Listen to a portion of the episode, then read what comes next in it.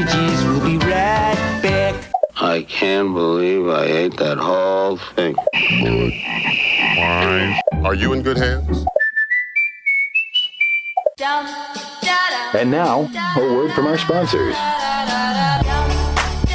Hello, everybody. Welcome to After These Messages, bringing you hot takes on commercial breaks. That's right, we're here to talk commercials today. We're going to talk about good ones, bad ones, and the ones where people say weird shit like this. Could you write a television commercial? Probably not. My name is Andrew Walsh. I'm here with Genevieve Has. Genevieve, could you write a television commercial? I feel like once a year we try to with our doctor doctoring. That well, we certainly can doctor, but I mean, do doctors create life or do they fix life? Wow, that's pretty that's pretty deep. I guess you're right. I guess I wouldn't say that they fix life. That's not. What do you do as as a doctor? What do you do? I fix life. I fix life. Um, all right, no judgment today. My brain's a little bit fried. I probably say that at the beginning of every show just to lower your expectations and raise the the chances of success. Uh, we have a fun project today. I want to say right off the bat, I'm not hundred percent proud of the timing on this. Yeah. I was just snarking the other day that already the um it was like September 5th and I already saw a bunch of Halloween decorations out at the store and I was publicly mocking the grocery store for that.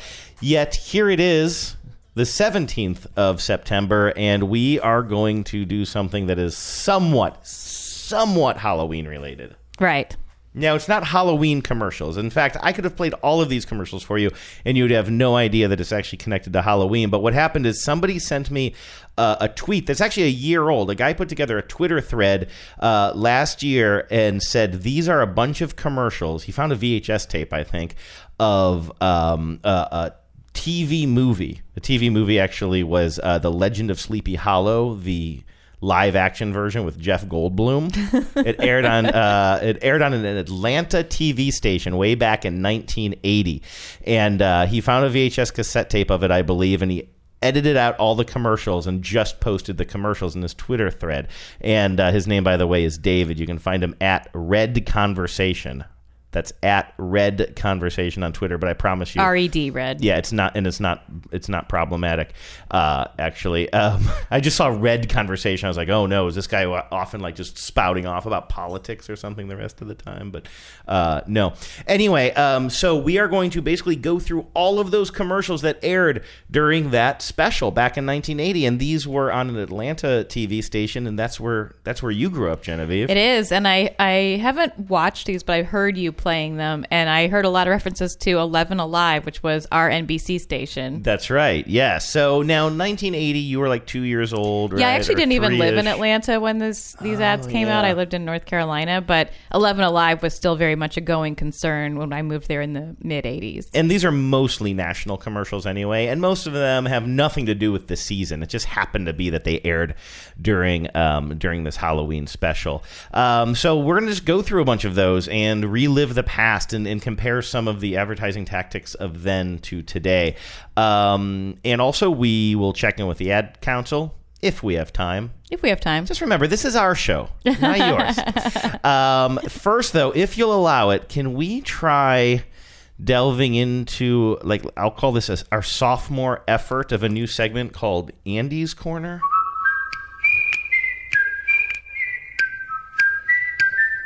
I'm Andy. And this music is from the Andy Griffith Show.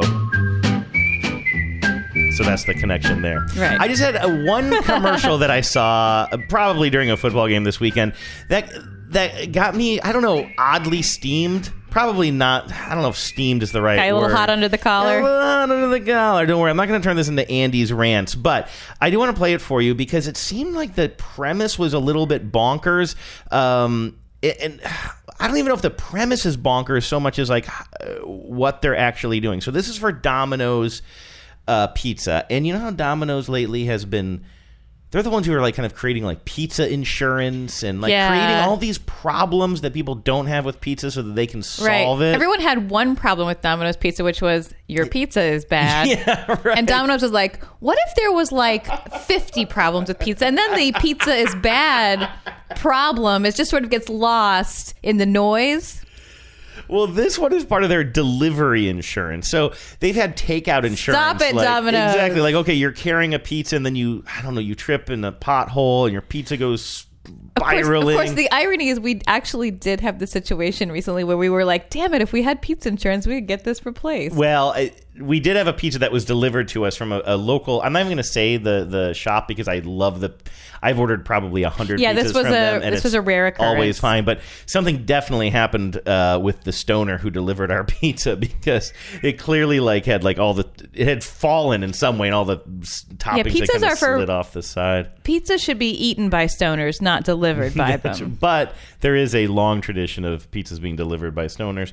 Um, anyway, so this one is for delivery insurance. And here, I'm just going to hit play and then I'll kind of explain what's going on. At Domino's, a delivery gone wrong doesn't just hurt your pizza night. It hurts our pride. We're going to be expediting this order. It could be a missing dipping sauce. It could be a wrong topping. Okay, so right now they've set up the problem, which is we often fuck up your delivery.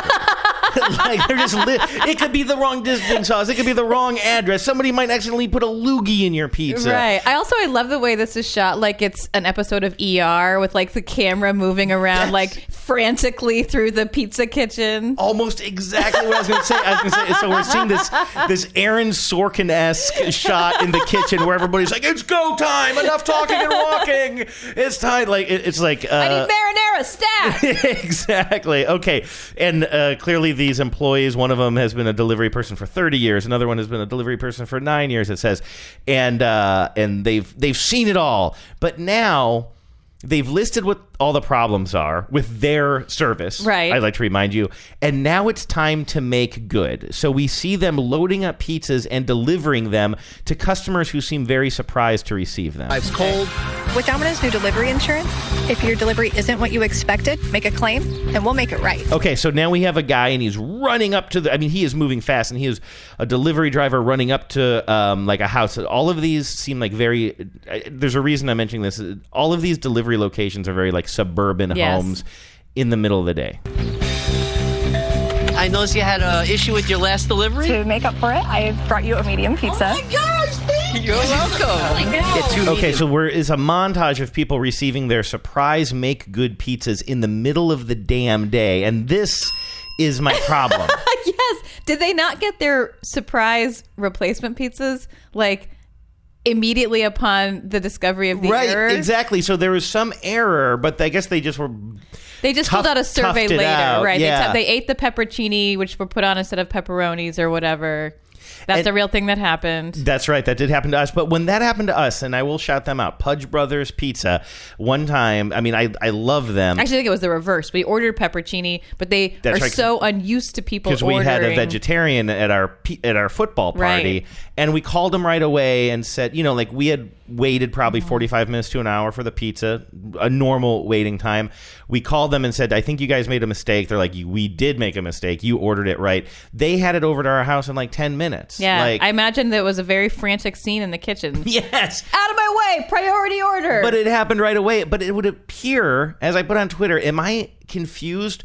Or is Domino's delivering make good pizzas without any announcement in the middle of the day to these all these people are women living in the suburbs? Like, what are they just gonna do? It's just like, oh my god, it's three o'clock, I'm dealing with a bunch of shit. Oh, now I suddenly have a hot steaming pizza in the middle of the day. also, the irony is if they would just make good pizzas, they wouldn't have to make any make good pizzas. Right, exactly. Even your concept of takeout insurance is kind of bunk, but that's kind of saying, hey, I'm an idiot who loves to eat pizza, and sometimes I trip and I ruin it. But like, you're basically saying we screw up your order all the time. We're idiots who but like don't to worry, make pizza. We, but we have we up have an insurance policy against that. I know it's so hilarious. Like they're just highlighting all of the ways that pizza can go horribly wrong.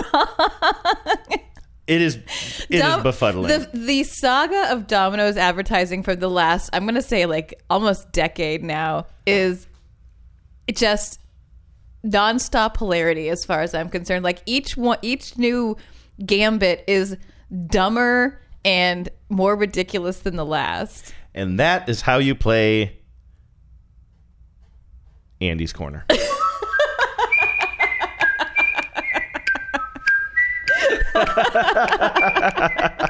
All right, thanks for letting me do that. I guess I really did. I guess I really did turn into a what's grinding my gears. kind well, it kind of situation. ground, grinds my gears. I'm too. glad. I'm glad. I feel like I did a whole show recently where I was talking about a bunch of commercials that grind my gears, and it turns out I'm just insane and I listen to too much of the radio. Right. Yeah, we we unpacked a few of those and discovered they um maybe you weren't quite as Luke totally had my back on all those. By the way, we redid the segment on TBTL. Listener, you can you can't see my face, but I'm making a so face.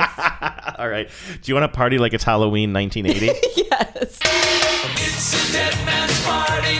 By the way, this is a good song, but what would you have gone with? Werewolf Bar Mitzvah. I almost did Because that. for me, that is the the only that Werewolf Bar Mitzvah, which is not a real song, is the only Halloween song I care to hear anymore. I almost played that, but here's the deal: I'm trying to establish the 80s. yeah, no, I know. Eh, Like, I do think Werewolf Bar Mitzvah was set in the '80s, but Oh, maybe. but it's also set in a fictional world set in the 80s. Right, yeah. It's not a full song, Right. etc. Uh, okay, so once again, this is a, a Twitter user, a tweeter, you might call him. I do not know if he has tweet insurance. Uh, named David, and he wrote, "This is a collection of commercials and news breaks that aired on this night, 38 Halloweens ago. Um, this was actually 39 now, and it was on Halloween proper. Uh, in the most macabre of cities, Atlanta, during an airing of The Legend of Sleepy Hollow." I think this was around the time we had a serial killer. Oh, that's true. Although I wouldn't say that Atlanta is the most macabre city, would you? No, I would, but I mean, obviously it would it's be. in- Baltimore. oh, really? I would think it'd be further south, like um, like uh, Charleston or something, or something. Something in the sort of like the bayou. Yeah, something that feels more gothic. To me, well, if you want gothic, I mean, you have to go with Baltimore, home of Edgar that's Allan true. Poe. Okay, yeah, that's true. Okay, They I named see. their damn football team after him. That's true, and it is a damn football team. Uh, okay, so let's just go through these. We have so many, and maybe we can't have huge conversations about each one because I just want you guys to relive 1980 with me. Um, this first one is I didn't think I'd remember most of these because this is a little bit before my time, but this was a campaign that did run for a big chunk of my youth, and it was for a soup that eats like a meal. A question has arisen about Campbell's Chunky. For instance, this new Mexican style three bean vegetable. On the one hand, it's a soup, so one can eat it with a spoon. On the other hand, it's full of three kinds of beans and chunks of savory vegetables that one can eat with a fork. So, is it a soup or is it a meal? Simplemente, Chunky is the soup that eats like a meal. New chunky Mexican style three bean vegetable. It's the soup that eats like a meal. Now that spokesperson is just sitting behind his dining room table. I don't think he's a famous person. He's eating a soup with a fork in one hand and a spoon in the other. Yeah, I had he I had sort of an, he. Mm-hmm. has an Italian gentleman quality. You know, he's like he looks like he might you know own a a restaurante. But my, you know, even though he comes off as uh, Italian, I was wondering. I mean, it's, it's Mexican soup. He's not. Oh, I guess he's Mexican, he? That was I think he very might be. racist of me. Yeah. He just gave me the feeling of like a guy who runs a Italian restaurant. Yeah. I guess a Mexican guy can run an Italian restaurant. Who am I to judge? Yeah, now, now you're treading on some dangerous territory, telling people what they can and cannot do. Yeah. Um, I think this was a brilliant advertising campaign.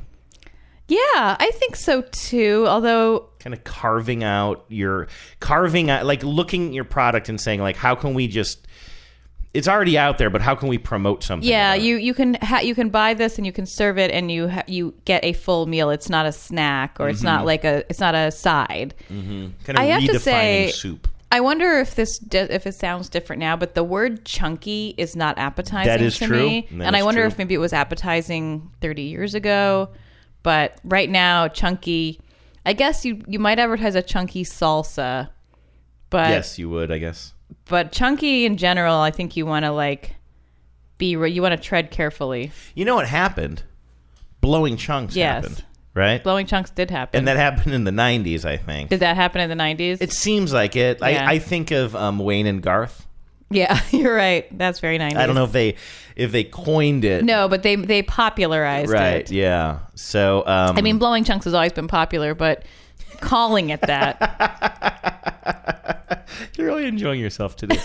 I thought this one uh, was a fun jingle. I love how local this is, or I guess I should say how regional this is. From the Carolina south to Florida, in Georgia and Alabama too.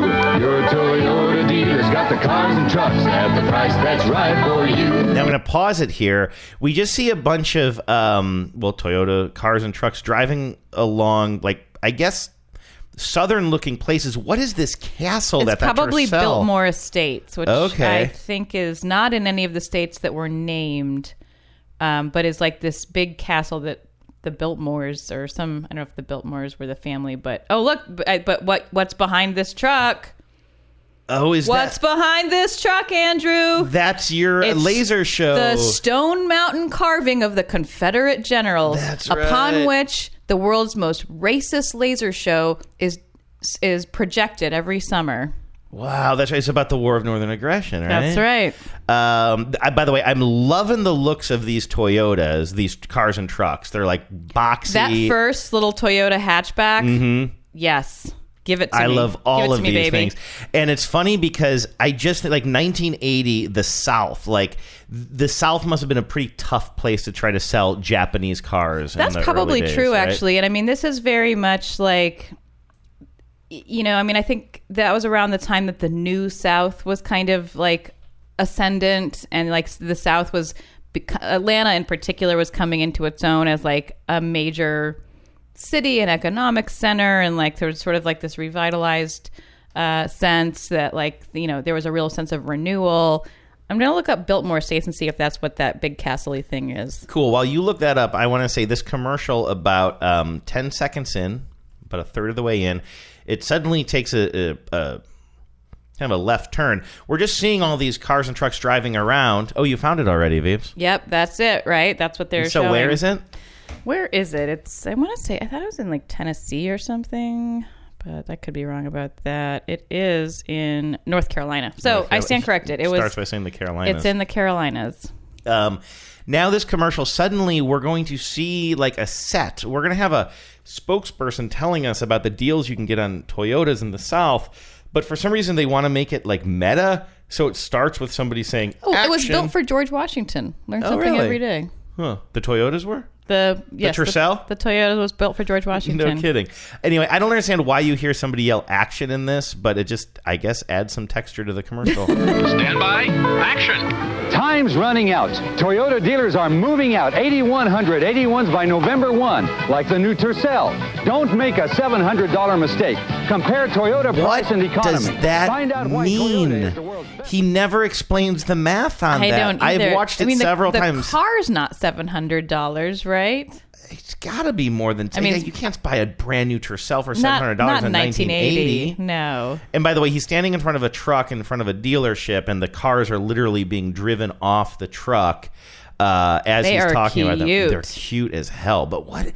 Seven hundred dollars. You know, I had a little Corolla that wasn't much older, much newer Yeah. than that. I had a Corolla in the 90s that was at the time probably a good 10 years old. So it would have been, you know, a few years Mhm. past these vintage, these ones, but like it still looked a lot like that, although Yeah. not as cute. I did. And then I plowed it into a wall. That's right. I did 91 Tercel, but it looked it looked much more 91 than 1980. These are actually 1981 cars because it's the end of Time's the year. running out. Toyota dealers are moving out 8,100 81s by November 1, like the new Tercel.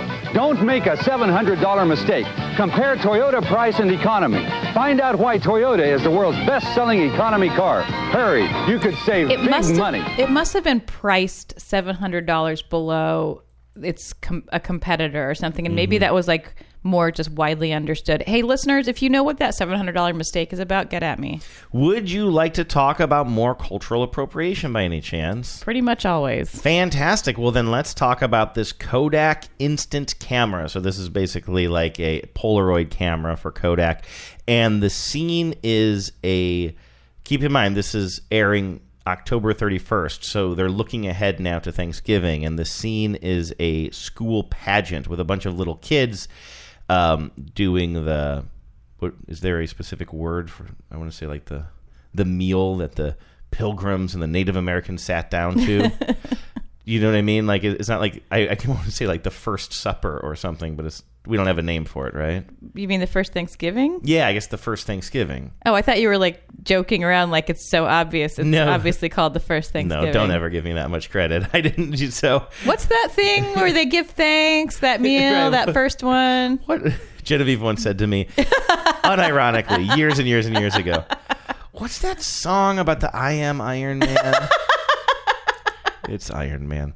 Uh, okay, so Turns out these little these little kids are putting on their Thanksgiving pageant, and there's another little kid with one of these Kodak instant cameras, which is literally bigger than his head. You'll also hear the voice of their administrator. Instant photography by Kodak and the big audition. The cornucopia. It is a horn of plenty. So we see a little kid come out, and he's dressed up like a cornucopia. Hell of a costume, by the yes, way. it's lot a huge, of detail. Per, like kid-sized, very detailed cornucopia, and he's just like stuck up through the middle of it like a human toothpick. You don't even need the kid. I guess you need him to deliver the lines. Horn of plenty. Hold it. Got the flash, Marvin? Sure. It's Bill Trident. Now that kid who looks remarkably like me when I was his age, from the giant glasses to the hair to the little sweater vest thing, holds up a camera that's about twice the size of his head, or maybe Yeah. his head and a half. It's huge. And yeah. he's going to take a picture of his classmate here. Bill Trident. Very good. Okay, next. Flying crops of grain and fruit. Now that, oops, sorry. Now that kid was a uh, a pilgrim holding a paper turkey. Louise. Hi, Alexa. Now we have a cute little white girl dressed up like a Native American. yeah, full-on fringe, buckskin, Uh, face paint. face paint, hand like how, like say, you know, the Mhm. stereotypical. It's like they're so progressive. They have a little African American kid as the pilgrim, which I think is great. I mean, leaving aside whether you should be doing pilgrims and Native Americans as a pageant or whatever, but you know, it's nice to see inclusion. It's nice that the photograph of him is like properly lit, which is still an issue in photography. Uh-huh.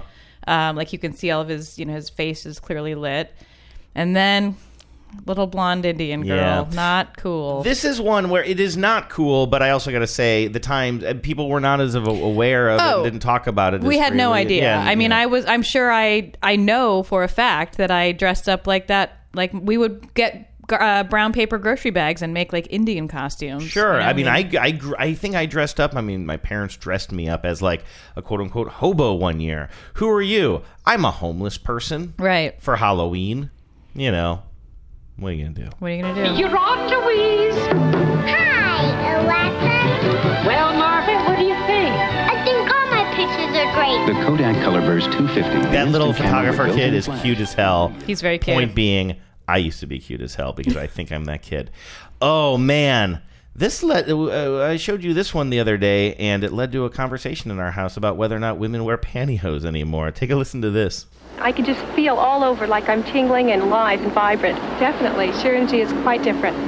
I like it. This woman has been wearing an unusual pair of pantyhose. One leg of ordinary pantyhose sewed to one leg of sheer energy. Here's what other women said. I would like to. Um, I'd like to point out that you were making the cringy face while he was talking.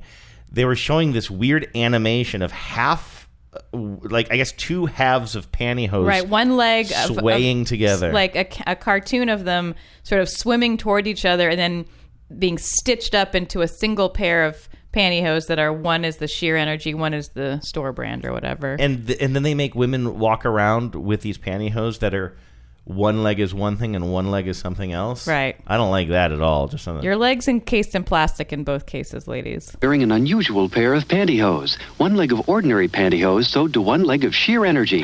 Here's what other women said. I like to feel feminine. I like to feel pretty. And that's how I felt when I wore the sheer energy. I'm going to tell my friend about Sheer Energy Pantyhose so that she can feel as good at the end of the day as I do. Now, save on two pair of sheer energy pantyhose. Just look for this special display. Now you you had mentioned that um, this is just outdated because people don't usually wear pantyhose much these days. I don't think so. It's I mean, I still own a few pairs of stockings like on a cold day if I if I absolutely have to be in a skirt that I can't wear tights with for some reason. Mhm. Like I might put on a pair of stockings, but I never see them advertised anymore. Most women I know if unless it's like well, I mean, I don't know. Most women I know my age and younger, I feel like go either go bare legged or wear tights. Um, but you know, my mileage may vary, and I Mhm. maybe it's also sort of a West Coast thing. Like it might be like East Coast tends to be a little bit more formal, and maybe you Oh, don't like go DC. Yeah, New York. Like maybe you don't go yeah. bare legged there. Also, of course, it's typically colder there. I don't know. Because I, I when you Listeners, are we that- still wearing pantyhose? I feel like it- you'll see women wearing like dark. And for me, I don't understand the difference. I think between tights and pantyhose because I will see women and sometimes like young women in the university district. They'll wear skirts. It's wintertime, so they'll have like dark, what I would describe as pantyhose underneath it. Like, well, if they're sheer in any way, so that you can like they're very Yeah. different. A tight women will know what I mean. Like tights are very different from pantyhose, and you can get black pantyhose, Mhm. but they're different. They're they're sheer. You yeah, can- I feel like I see those. Well, I no, I don't know. I mean, honestly, kids today are wearing all kinds of things where I'm like, is that ironic? Is it like normcore? Is that even still a thing? No idea. It, I mean, pantyhose might be the thing that like Gen Z wears now, and I would have no idea. This next commercial is a shorty. It's only 10 seconds long. And uh, David, the original poster, um, raises a good question, which is why is this guy so mad and who's he arguing with? This is Don Meredith in this, by the way, uh, for Lipton Iced Tea. Don Meredith, I looked it up. Maybe most people know he was an American football quarterback and sports commentator and actor. He spent all nine of his seasons uh, playing for the Dallas Cowboys. Then he was on the original Monday Night Football broadcast team. He famously, apparently, played the role of Howard Cosell's comic foil. Um, also appeared in dozens of films and seven major TV shows, uh, sometimes as the lead. Audiences might know him best as Bert Jameson, a re- or Jameson, a recurring role he had on a show called Police Story, which I don't I've know what any heard of those words mean. But anyway, here is 10 seconds of This- him standing in a kitchen. It feels like something that they would that like what it, that Tarantino was riffing on in Yeah. um, Once Upon a Time in Hollywood. Yeah. Here he is standing in a kitchen, drinking iced tea in the wintertime, and defensively says, You drink other cold beverages in the wintertime. Why wouldn't you drink iced tea? Whoa! Iced slow tea- your roll. Iced tea clearly reacting directly to some market research here, I would Seriously, say. we did a whole show about Yeah. research. Take a listen. Meet Lipton iced tea lover Don Meredith. You drink other cold drinks in the winter? Then enjoy Lipton iced tea, made from Lipton's quality blend. Dandy tasting. That's it. That's all you get. Yeah, gosh, relax, Don. You drink other beverages in the wintertime. Don, no one's accusing you of anything. We're just having a conversation, Don. Uh, I'll play this one, although it's very visual. Um, it's it's fun because of how antiquated it is. This is a commercial, 1980, and it features a telephone operator still physically plugging and unplugging things out of a you know what this makes me think of? This people. Lily Tomlin. Well, yeah, obviously, but when when people in the 80s would unplug things out of a switchboard, Mhm. that was not a technology that was in use in the 80s, Mhm. but it still signaled to people, particularly of a certain age, telephone call. Mhm. And the same thing happens now with like answering machines. Like it still signals. We, nobody has an answering machine. You have a voicemail, and Right. it looks like your phone because it's inside the computer right. right and but yet and rick and morty has like had some fun with this uh as well as i think some other shows too but like often on tv you will see like an answering machine to signal a message is being Mhm. left right Yeah, it's yeah, it's a signal. Um, it's kind of a shortcut, and I guess you're right. That will eventually. I mean, I don't see it that much anymore. Anyway, but for years after yeah, voicemail yeah. became prevalent you would Yeah. still see that and i think that for this generation we're probably about as far from voicemail being invented as they were then from you know the switchboard becoming automated Right. Now, this is not a commercial for a telephone service. This is a commercial for, I want to say Maxwell House. Yeah, let's say Maxwell House. Philip Brothers, one moment, please. Good morning. Maxwell House's coffee to relax with. This woman is just working her butt off. It's very frantic in there. And that's another thing that this just signals. Just like a million things coming in at once, and she's got to like connect everybody. Philip Brothers, one moment, please. Good morning. Maxwell House's coffee to relax with. Somebody brings her a cup of Maxwell coffee. House will brighten up your day. Maxwell House. Oh, will you please hold? Finally, she just unplugs one of the pluggy things. She's like, hold. Please hold. And now she's going to take a big sip of her Maxwell House because dang it, she just needs a 10 second break, if that. This I feel like I don't sit and plug cords in all day long to make people get their phone calls, but sometimes that is how I feel about getting that cup of coffee. yeah, right? Relax with the great taste of Maxwell House coffee. Imagine Always how good to bad Maxwell House coffee would taste to us today. Thank you. I know, but you're right. It's such an effective commercial. Something about her taking that big sip. There's something very tactile about that that I connected with. Yeah. And even seeing these old fashioned coffee cans long before I ever had my first sip of coffee, I would take deep breaths of old coffee cans because Mhm. we'd use old coffee cans for everything, right? Buttons and rocks and any other thing that you were collecting as a kid. Or- And the stick and the hoop and the I don't know. I grew up in the 1930s. But um, you know like you'd reuse them for something and you'd peel the lid off and you'd still get that whiff of old coffee Yeah. and seeing these cans makes me want coffee. So good job, Maxwell House. Good job, Maxwell House. Now let's stay. I, I went out of order here for a second because I want to talk about old school telephone technology again. This is actually for the Bell phone system. And I think I showed you this one already. There's a man and a woman, kind of, would you call them elderly? Yeah, kind of getting up. They're they're empty nesters. Let's put it that way.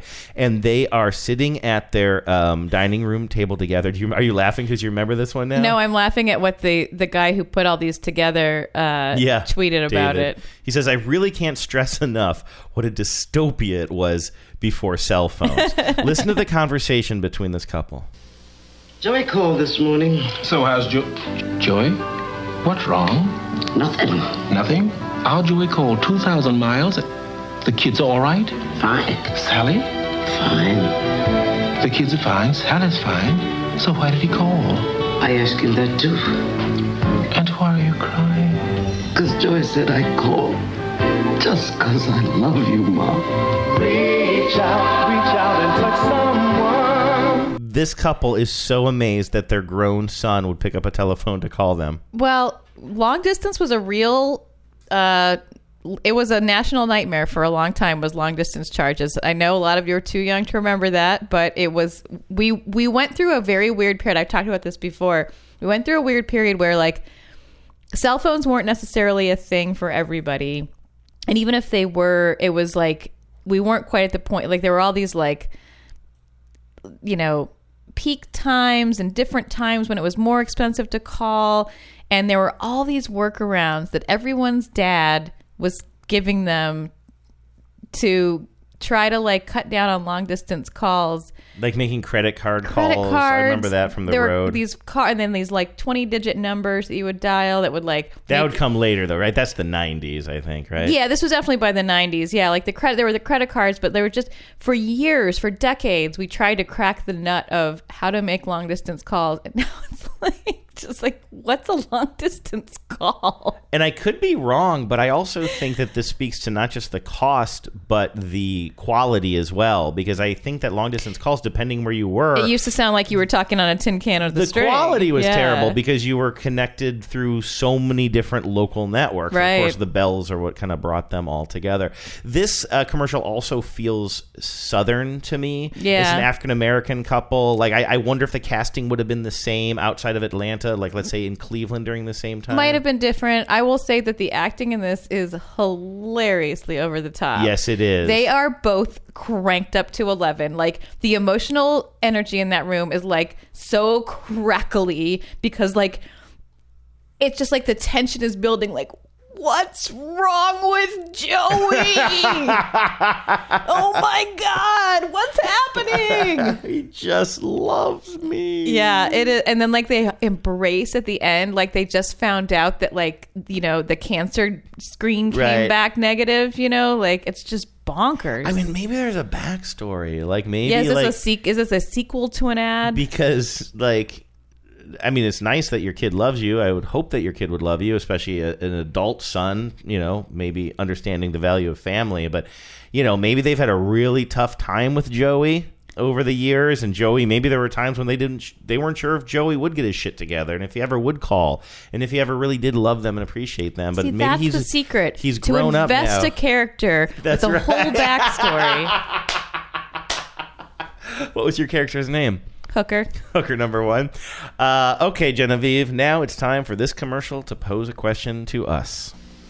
Could you write a television commercial? Probably not. How about for a product you believe in? How about your time? I try, sure. Okay, so I don't know what led up to this, but this guy comes up to a woman clearly, literally on the street and says, Could you write a television commercial? She says, No, absolutely not. Has no faith in herself at all. Yeah. Have you seen TV, lady? You can write a TV commercial. Yeah. Um, but he's like, What about for Tide? We know how much you love Tide. So now this commercial, five seconds in, is going to abruptly switch to her commercial. She is now standing on a playground. Who did that? Johnsonville, right? Exactly what I was Yeah. going to say. Y- This is a precursor to the like 2017 Johnsonville campaign where they asked their um, employees to write a Johnsonville commercial. Oh, I would have a whole picnic with. That's right. I was so Johnsonville mean. brats. I'm sure I pissed Um, people off with that. So this is kind of a precursor to that 40 years earlier. Why? Because I believe in it. Doing a commercial is a new experience, so I got my family to help. Now she, I want to say she looks kind of miserable. Like she's definitely got a thousand yard stare. She's not happy about doing this. She's on a playground now. Her kids are playing on the playground wearing no shoes, just white socks. Yeah, this per- commercial, this playground they're in also looks like it's in a prison yard. Yes, they're the background. It is That's extremely little. grim It setting really for does. this. There's like not That's a why scrap. she's unhappy. There's not a scrap of green anywhere. There's no plant life. It's just a dirt lot with a metal slide baking in the sun. Was this like shot at uh where'd they do the like the Los Alamos or wherever they did the nuclear testing? Making a commercial is hard, especially when you have to do it at the DMZ. Uh, all right, so the kids are going to come sliding down now. No shoes, just white socks. Okay, kids, let's go. My son Jeff and nephew DJ are playing in white socks to help show how my Tide cleans muddy soil better than a liquid detergent. There, perfect ground in mud. Now my mother-in-law is going to supervise because I'm testing against her favorite liquid. I've sworn by this detergent for years. Also, her mom. We now know where she gets the "I am a prisoner holding up today's newspaper" vibe. Right. Because her, her mom is It's her mother-in-law, even or her mother-in-law. Oh, that's right. Sorry, Yeah. I'm, I'm messing up genetics here. Uh, there's a scene that we missed on the well, I think she's just been. I think she's been sort of like, you know, bullied into submission by her domineering mother-in-law. That's that's the that's the vibe I'm getting. I guess so. There is a scene on the playground where she's holding up one of her kids' feet, and we just see the nasty bottom of a white sock that's now all black. that's a pretty good like test case, I would yeah, say. Yeah, but it makes me feel gross. Now my mother-in-law is going to supervise because I'm testing against her favorite liquid. I've sworn by this detergent for years. We'll wash DJ's socks in a liquid and Jeff's blue striped socks in Tide. My liquid didn't do too well. But look at the Tide socks. A lot cleaner. Guess you taught your mother-in-law a lesson this time. I trust Tide. I really do. Women trust Tide. It's the best detergent on American soil. on American soil. That's an interesting play on words. I didn't. That's actually a great play on of that. words. Yeah. Yeah. Uh, I I of course I think it goes without saying women trust Tide Yeah, is right. feeling extremely dated. Do you want to feel even worse about the way women are treated in commercials? Because in this next one, for toothpaste, I would like to say, um, or I'd like to point out, a woman is playing chess with a man, maybe even teaching him how to play chess, and the man is inches from her face. It's it would appear that she just wants to play chess, and he's got other things on his mind. And this is called the bishop. What are you doing? You smell good. Cheeks a chest full. Your breath is so fresh. That's close up. Close up toothpaste? Why do you think they call it close up? It's the toothpaste with real mouthwash to freshen your breath. And it gets your teeth as white as they can be. Now, this is a night. It certainly is. Oh, then he goes in for the kiss. I will say They do she's, kiss. She's into it. I think she knows what she's doing. Yeah, I mean, I feel like she's there willingly. I mean, it's making it's giving me hives It to does have give me him hives, yeah. that close, imagining him that close to me. But I mean, she's into it. Like she's not recoiling. No, that's true. She she's definitely into it, and then they I wa- kiss at the end. I watched a movie last week uh, called Fateful Findings, which Oh is like sort of like the new The Room. You know, it's like it's so bad it like you can't believe someone could make a movie this bad. Of course, it's by some like Wiseauian guy who's like doing this as I- a passion project. I had downloaded it for you because you wanted to see it for the, podcast you were going to see, and I thought that I had downloaded the wrong thing. I'm like, come down here. This is not right. Yes. This is like this isn't what you want to watch. Well, it's filled. It's it's made by this guy who, of course, stars in it, and of course, he like has cast all the women in it who all want to get with him, including like the teenage neighbor. But what really stands out to me about and stood out to the people who make the podcast uh, is that all of the women who have to make who who in whom who are called upon by the script to make out with him or have Mhm. simulated sex with him are you can see their bodies recoiling. They're not good enough actresses that they can even make their bodies like physically get near him without just like Oh cringing. God. And when they're making out with him, they're all keeping their mouths tightly closed Mhm. and moving their faces around so that he, they can try to avoid his actual mouth on their mouth. Mhm. It is a rough watch. I didn't know Clint Eastwood made a new movie. Burn. wasn't it, it? Wasn't it? I think I'm stealing a John. Yeah, it's John Mulaney on um, SNL. Yeah, it's a pretty good bit. Was was talking about how apparently in his latest film, which I'm blanking on the name of, of course, but he's literally 85 years old, but he has two three ways because he Right. wrote the 'Cause he wrote and directed it, yeah. Oh my god, So gross. Would you believe me if I told you I have unearthed the seed of the modern chicken sandwich wars? 40 years old. Well, it was a much more innocent time. It's crisp.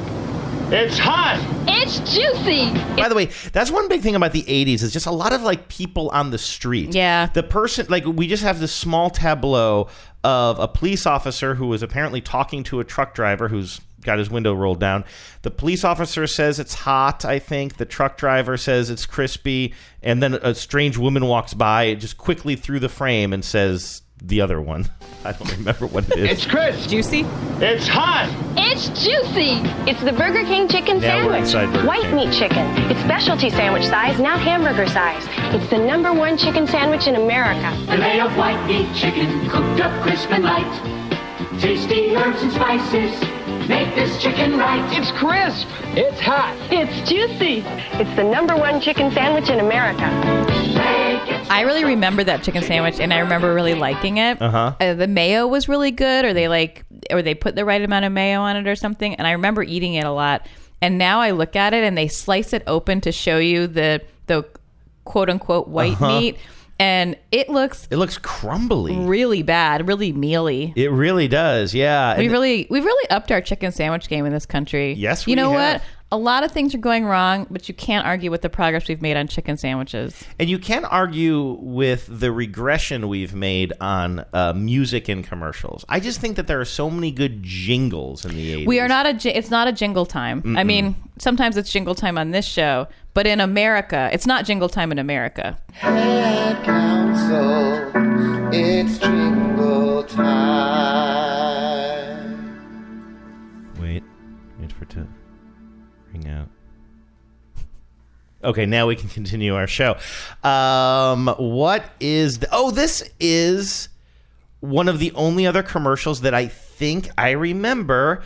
It takes place in like a monastery with a bunch of monks. Oh, I do remember this one. who I think have taken a vow of silence, but then it's time to sit down for breakfast and they pour a forbidden cereal into their bowls. Kellogg's Rice Krispies. It's the only cereal that talks to you, and that makes for great company in the morning. All the monks are looking at the other one who's He's like trying to. All the crackling and popping is Crisp bits happening, of toasted but he rice keeps that covering say it with his hands to try to silence it. Kellogg's Rice Krispies. Great company in the morning. Kellogg's will help you say it's gonna be a great day. I love that they turn their jingle into some sort of uh, a kind of choral music, A monastic or- or a chant. monastic chant.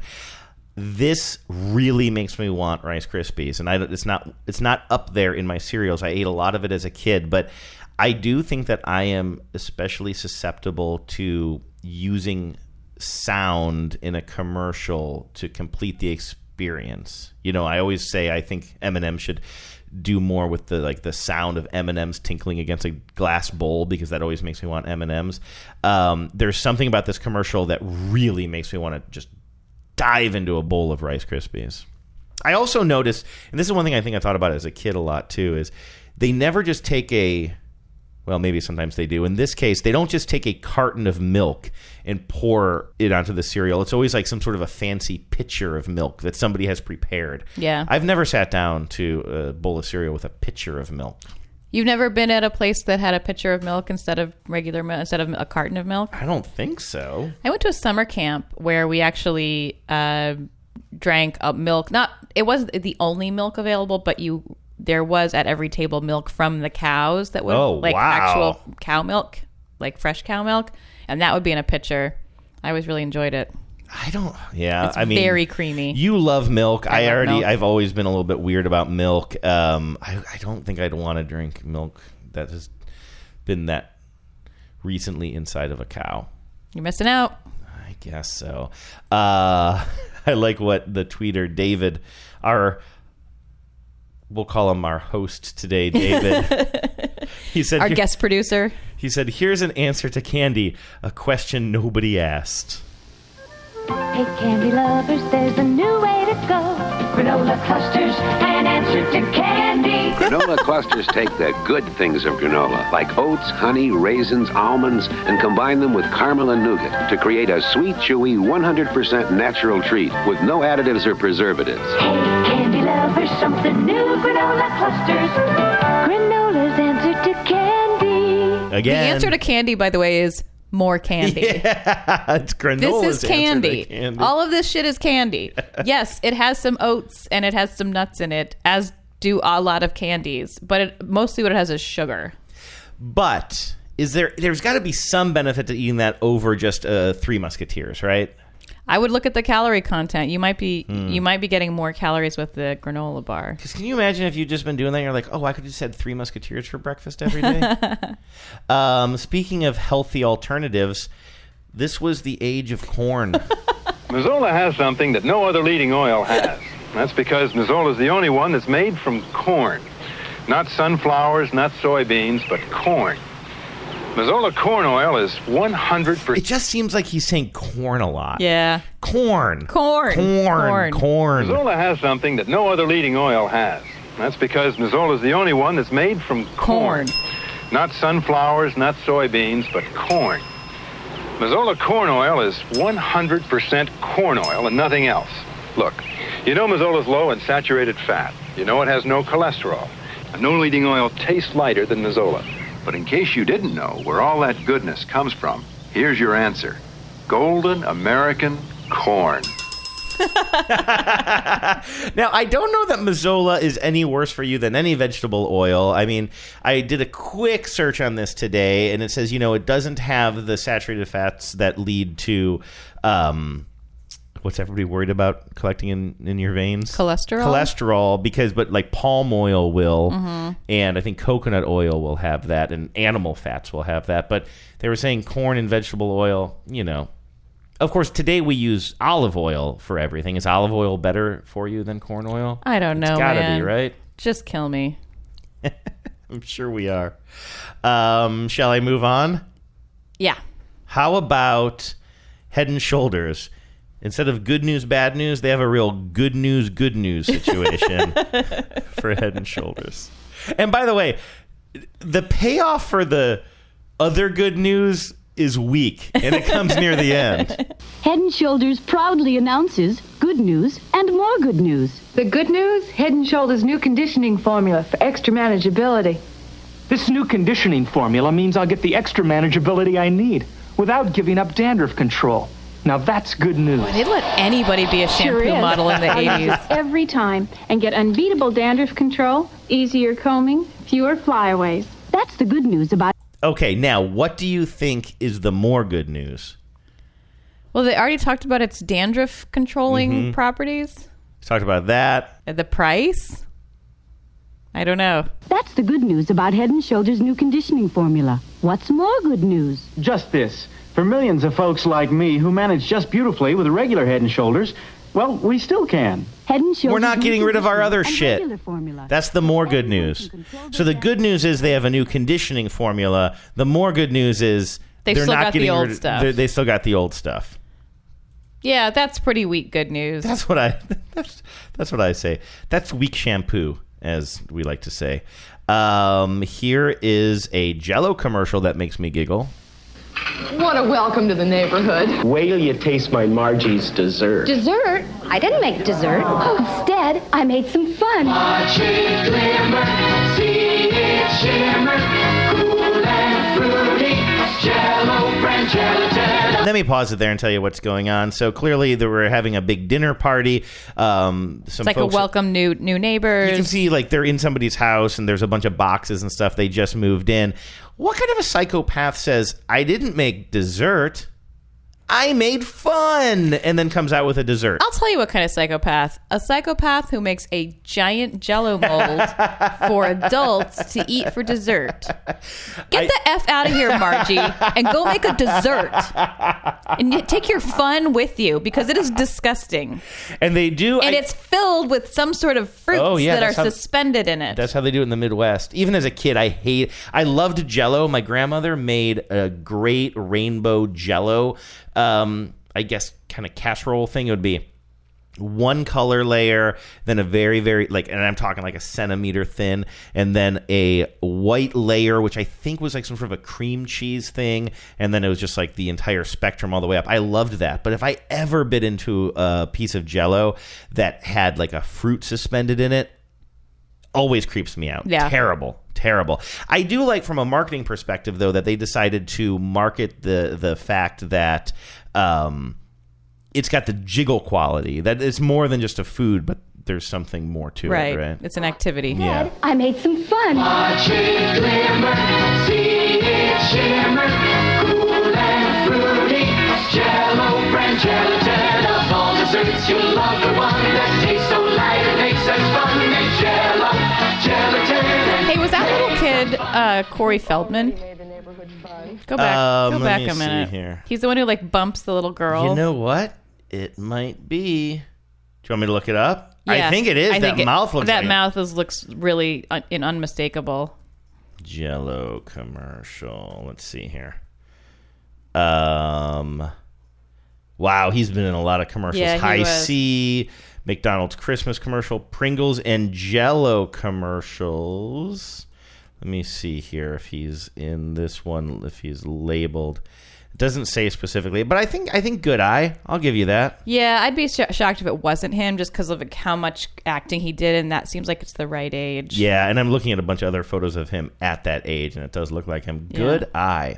All right, I want to move on to this next one that um, David, our producer, calls the tragedy of Deborah Lee. We see a, a teenage boy. He's in his uh, kitchen with his mom, and he, I think he just finished eating his two scoops of raisin bran or something like that They put two scoops of raisins in into the raisin, the raisin bran. bran. I knew I got something wrong there. And he's rushing out the door, and then you hear the mom say, "Hey, the neighbor wants you to take." His daughter to school, which is weird, and he's like, "I don't Walking want peop- to." Walking people to school was like a big thing. Yeah. I feel like a f- few decades ago. And then he's like, I don't want to take her to school. Apparently, he's never met her before because then she shows up. Deborah Lee shows up. Turns out she's a hottie. A new school year's at hand. Bob Shelton's feeling grand. He's starting with two scoops of raisins in a package of Kellogg's Raisin Bran. I'm going, Mom. Roberts, remember I told Mrs. Thompson you'd walk Deborah Lee to school today. Oh, Mom, I don't even know her. Is Robbie there? I'm Deborah Lee. Come in, dear. He looks at he lo- Turn to camera. Deborah and then Lee. ding. Yeah, Deborah Lee sticks her head through the screen That's the door. weirdest boner noise. She's a looker, and then yeah, suddenly he. uh I always forget the name of the guy on The Office, Jim Halpert. Halpert. He just Jim Halperts it with the help of a bell. Robbie there? I'm Deborah Lee.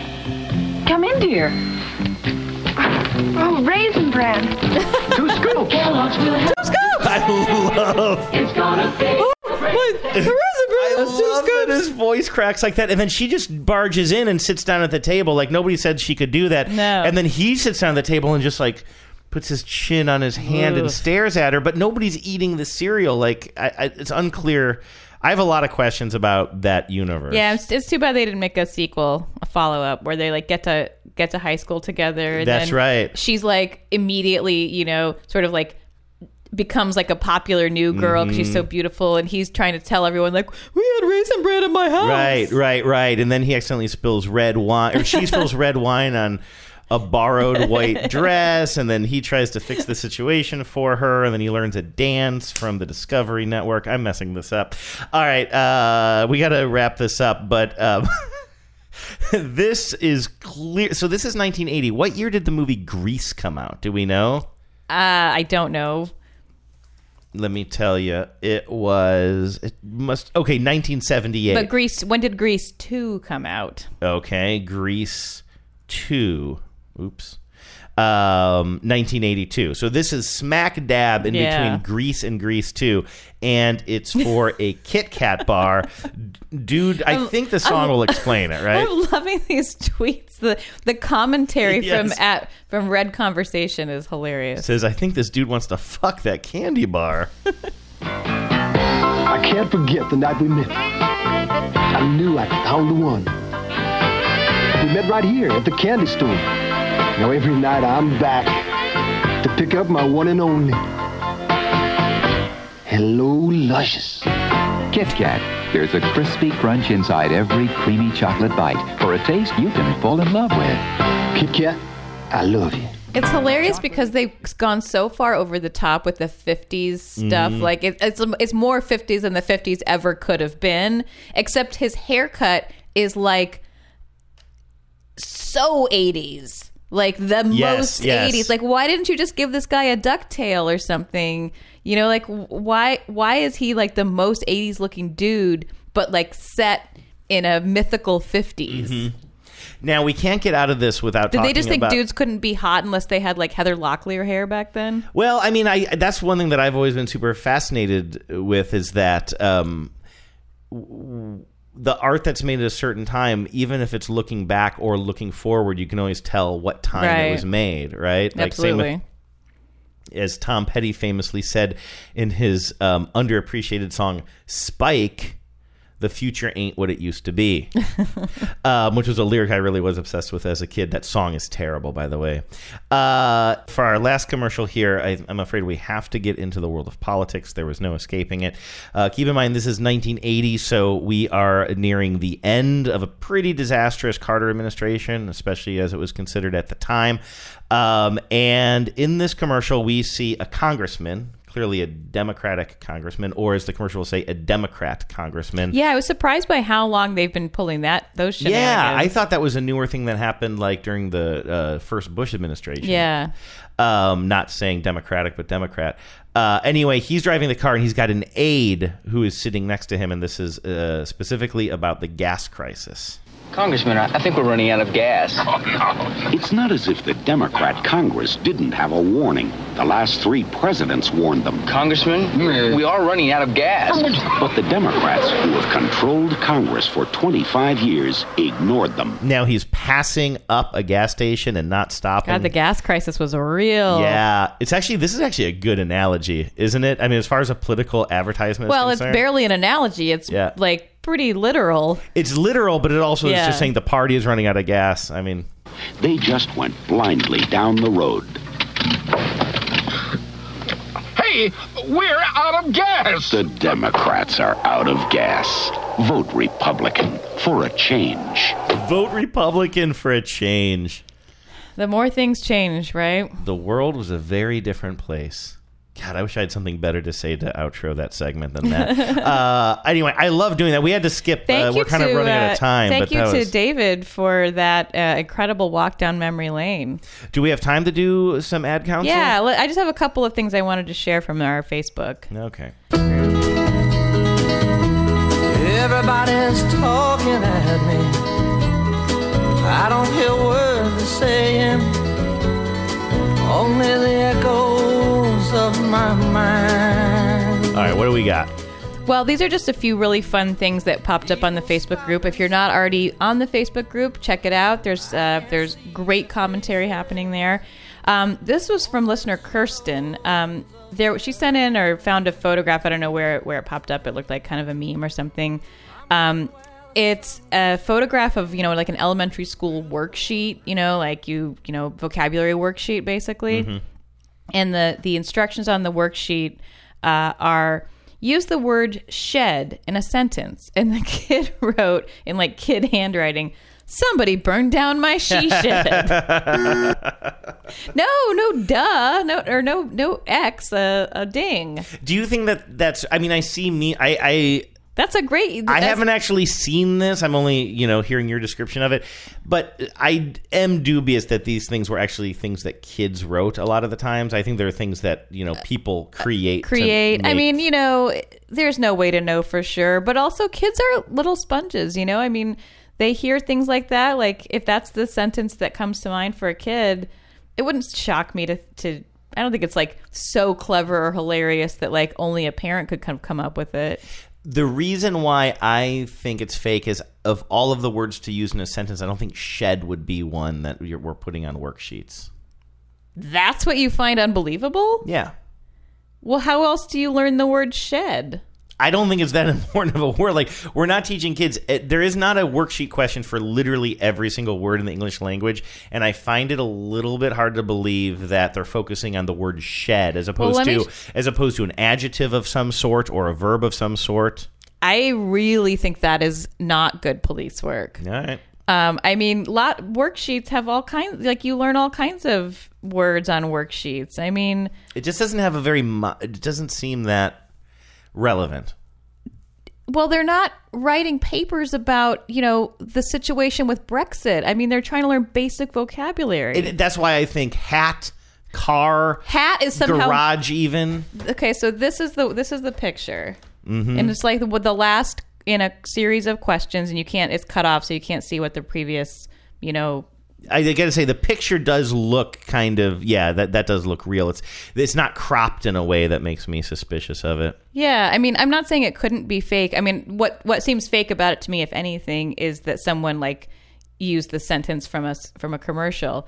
But the idea that a kid wouldn't learn the word shed via a vocabulary. I mean, I just remember vocabulary at that age like every week it was like 20 new vocabulary words mm. and it they were they ran the gamut from adjectives to, you know, nouns to verbs to everything. I mean, you know, that's how words get learned. And I mean, I know the word shed because sometime, once upon a time in my past, I had I learned the word shed through either reading or vocabulary Or people just saying it. That's what I'm saying. Like the worksheets focus on certain words. Obviously, not every single word that we know we learned from a worksheet. That's true, but I just don't find it very unbelievable that that shed would be like. What if they're doing a, a unit on like gardening? You know, like there's any there's any number of reasons, or maybe they read a story. Like that's how we did a lot of vocabulary. Is like you know you read a, a short story and it has like words in it, and and you learn the meaning, and you you learn to reuse those words in other contexts. I think I just know more about words than you do, though. I think you know a real not a lot about pedagogy. you think I really know not a lot Yeah. about pedagogy. All right. Uh, all right, what else we got? Teachers, get at us. Tell Andrew how You wrong took- he Wow, you really took that one seriously. Of all the things to get to get all touchy It's just about. so wrong. It's so so wrong.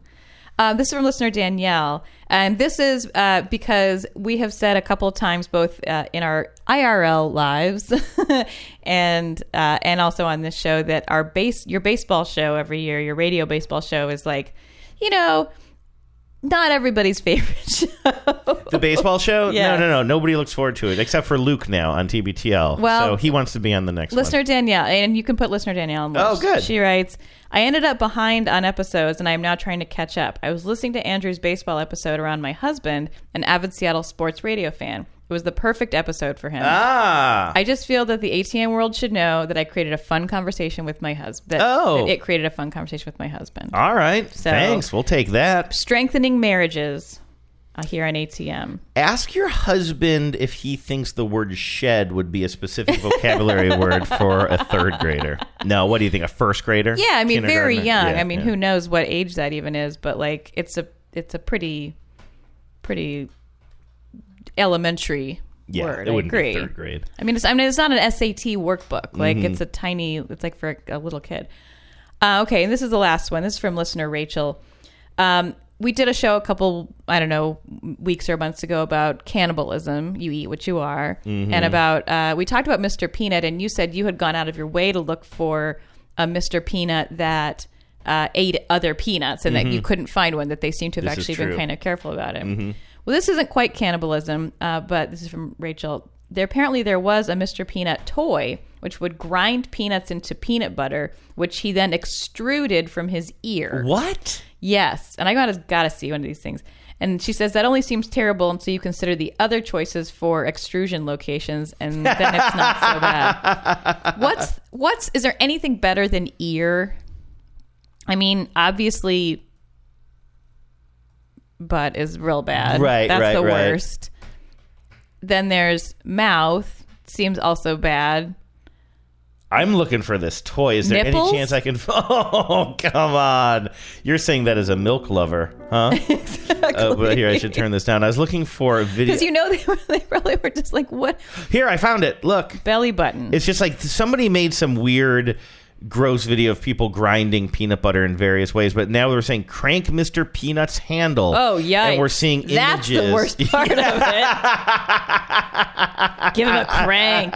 He likes it when you crank his handle. Crank Mr. Peanut's handle. And now I, it's not an actual commercial, I don't think, but um, we're gonna see an image of a kid cranking the handle, and ew, yeah, like a, That's a- real bad. just like a dry Yeah, peanut butter just a, is just just a like dry paste that's sort of like dribbling out.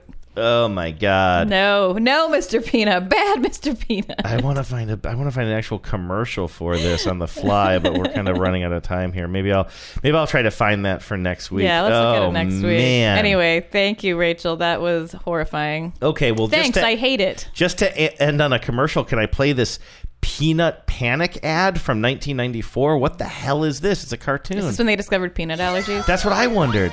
Scooping and dumping the peanuts and running the peanut patrol is his name. I gotta get free before he scoops me. In the peanut panic game. Oh, Peanut Panic is a game where some guy on a um, a little track goes around scooping up peanuts.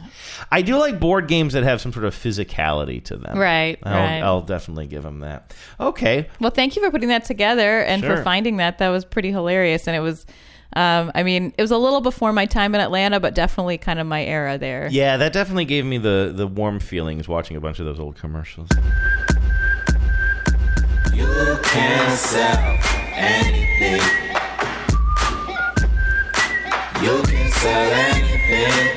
All right, bozos, you can call us 607 444 5597. That is our voicemail line. We're going to be checking that uh, before next show, and we'll play you some voicemails. If you want to call and sing us a jingle, one of your favorite jingles or one of your least Yeah, you favorite. just heard the, the peanut panic jingle. Sing That's that. right. Yeah. 607 444 5597. You can email us at after these messages show at gmail, and you can visit us and join the Facebook group.